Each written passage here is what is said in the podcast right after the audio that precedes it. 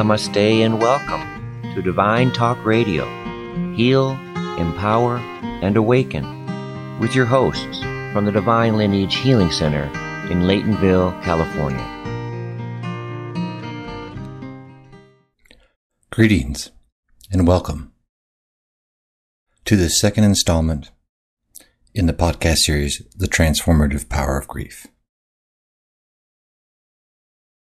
Today's installment is entitled The Blessing of Being Present to the Dying.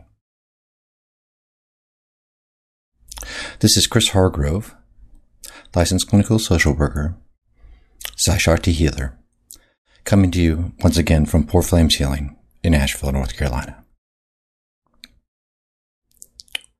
In the time that I worked in hospice, I was often asked by people, How do you do that?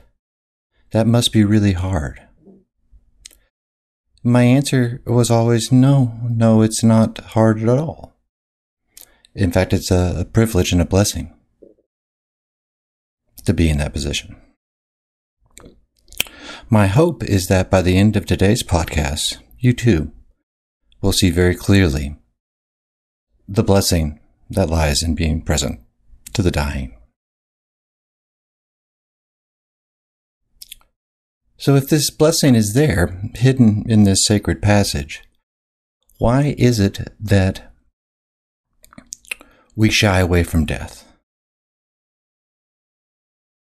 Well, it's a result of our cultural conditioning, our cultural beliefs about death. We live in a death denying culture. We celebrate birth, but ignore death. Pretending as if the book of life does not have both a front and a back cover. In our culture, we fail to even acknowledge the wisdom of our elders. We celebrate youth, youth, youth above all else. And as a result, we don't have the language to talk about death. And we don't know how to be with the dying. We are all impoverished by this. However, there are simple, practical things that each one of us can do that can create a space around the dying experience that is indeed sacred and one of peace. So the question then becomes how do we talk to someone who has lost someone they love? How, how do we comfort someone through the sacredness of death? Well, the first thing to remember is they are the same person that they were before they received this diagnosis. Treat them that way. Focus on the person, not the illness. The individual will guide you as to the extent to which they may want to talk about whatever symptoms they may be experiencing or the trajectory of their illness. Let them guide you, but treat them as the person that you always knew them to be until they guide you elsewhere.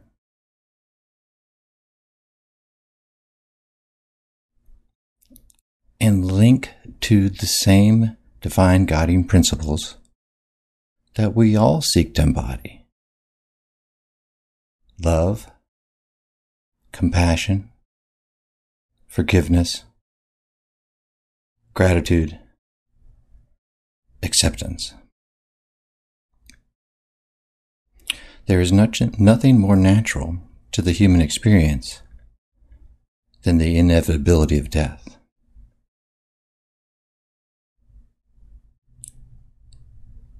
We can help create a space for end of life care that is a natural environment.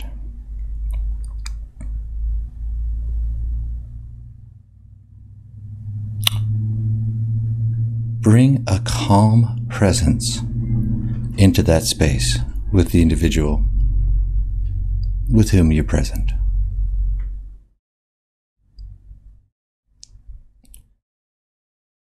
Cannot overstate the gift of just being a calm presence, of being someone who is able to respond but not react.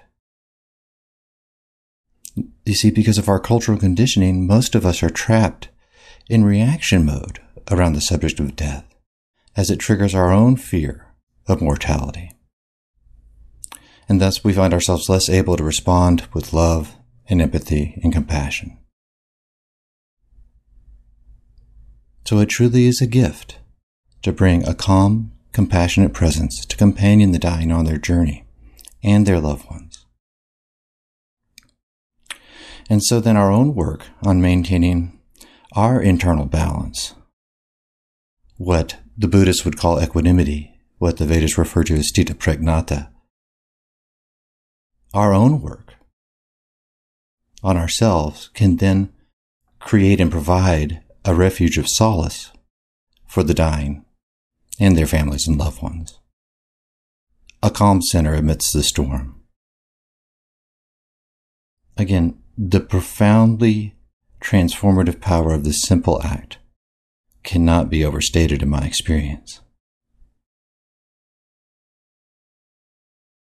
What then do we do with that space when we're providing that calm space? How do we make use of that? Well, we engage with the individual in front of us.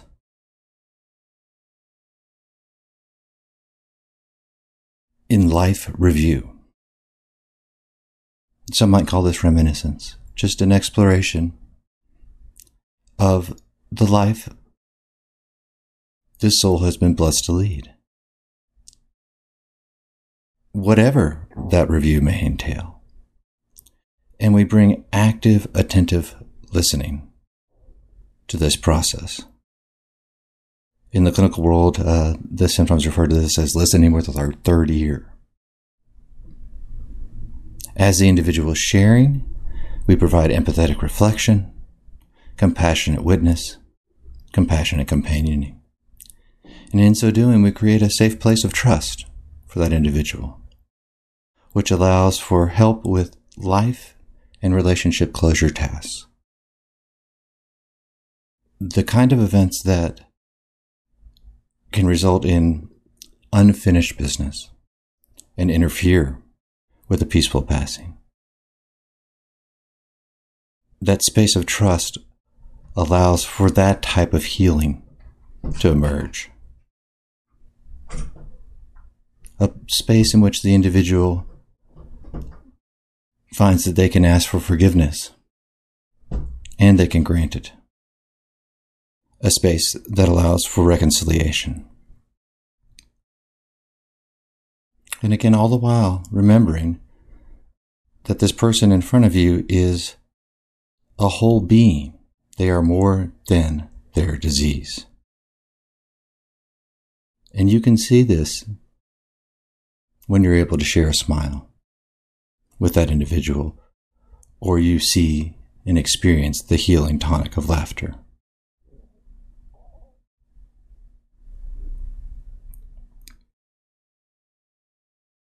So going back to this, this fear of death we have in our culture, the cultural conditioning that we have around death. What's the root of that?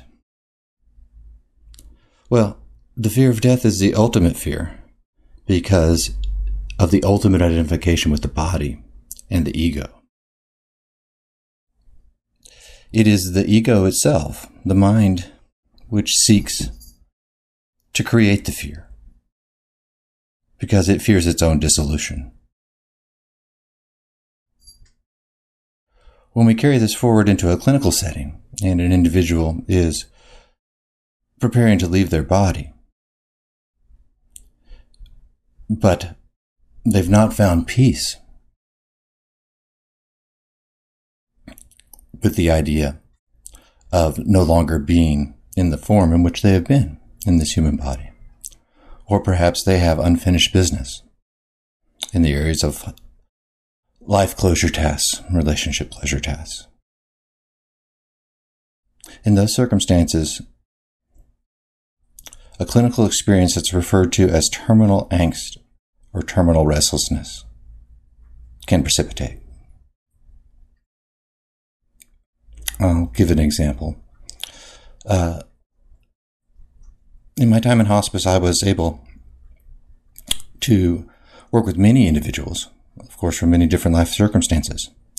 One of these individuals uh, was a gentleman who shared with me in the course of our journey together that he had been a black ops assassin during the Vietnam era. And he professed his own peace about that, understanding it as simply doing his job. Nothing more, nothing less. However, as he declined further, it became clear through his body that, in fact, no peace had been obtained there. As he became less and less uh, able to interact with the external environment, entering a more non or minimally responsive state, his body became more and more restless and agitated. So that it would appear that he might be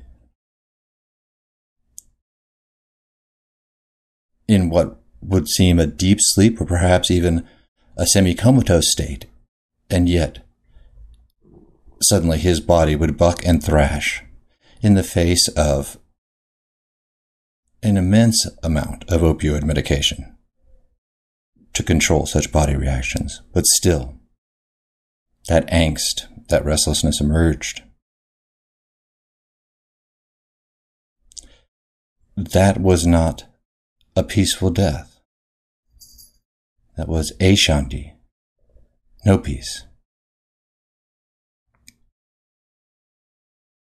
And we can contrast that with many other experiences I had in hospice with individuals who, through their own course, had found their peace with their passing or had been able to achieve some sense of reconciliation in some relationships which may have been troubling them. Whatever the case may have been, they had found their way there. And their passing was indeed very peaceful with a minimal assist from medication to control any symptoms. And I even had the blessing of witnessing several of these individuals literally die with a smile on their face. So those are the stakes. Our whole life is a preparation for our death.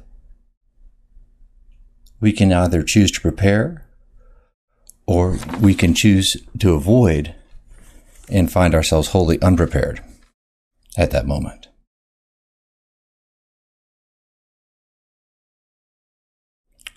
Now, I also want to share with you an energetic technique that you can bring to the bedside, to the presence of someone with a terminal illness. And this is a prayer uh, which was given to me, and I'm happy to share widely. A prayer from the healing tradition, the healing lineage in which I am trained and practice, Sai Shakti healing. And this prayer is called a prayer for a peaceful passing. And it sounds like this. Om Vuvatsve Maha Mrutunjaya Rakshamam. Om Vuvatsve Maha Mrutunjaya Rakshamam. Om Vuvatsve Maha Mrutunjaya Rakshamam. Prayer for a peaceful passing. This prayer, uh, the vibrations contained in the the sounds, the seed sounds, the bijaksharas, are such that they kick out the negativity that can be associated with dying. I had the opportunity to share this blessing with many individuals, many souls in my time in hospice, and I can attest to its power to bring peace, to grant peace. Now, the ideal way to work with this prayer is to, of course, with the individual's permission, gently touch your thumb to their third eye, the space on the brow in between the two eyes. Your thumb is pointing down, and you're simply repeating the prayer silently to yourself. And you do this for six minutes, and the transmission is complete. However, if you find yourself in a circumstance where that kind of touch transmission does not seem possible or natural, please still work with the prayer and just have the intention to be sending that energy through your eyes and through your presence to the person who's in front of you. It can only help.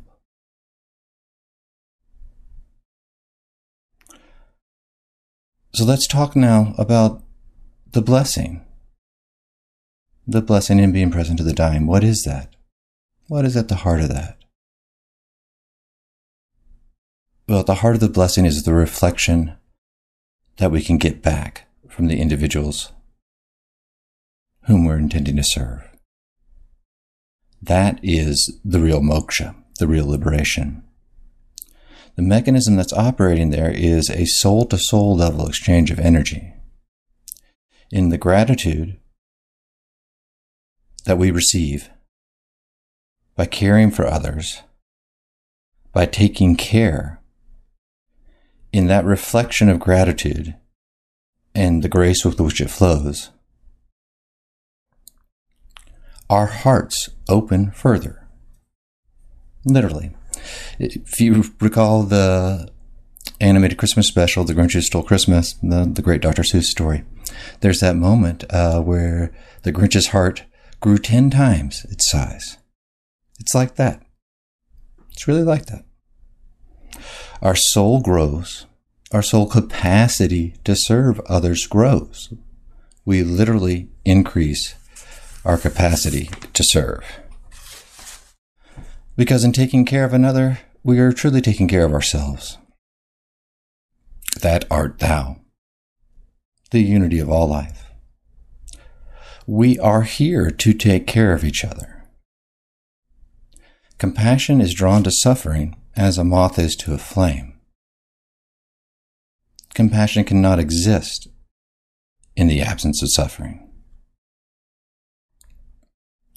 My teacher, Sri Kaleshwar, uh, was once asked the question, What's the best way to bring unconditional love in ourselves to the world? And this was his answer. Be around and involved in suffering. Receive suffering recognize the suffering, decharge the suffering, then there is unconditional love. So, to go through that pain, to be around that pain, be involved in that pain, and digest and decharge that pain, then there's no more pain left. There is only true love left. That's it.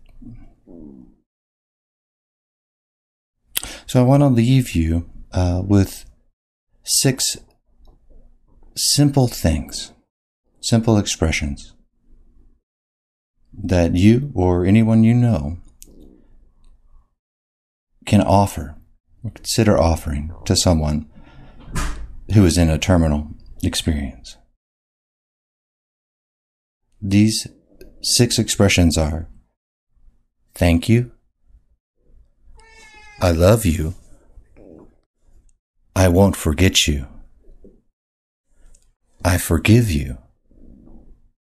Please forgive me. I wish you peace. And I wish each one of you peace. And I thank you for joining me today for this second installment in the podcast series, The Transformative Power of Grief, the blessing of being present to the dying. And I look forward to coming together with you again for our next installment. Namaste.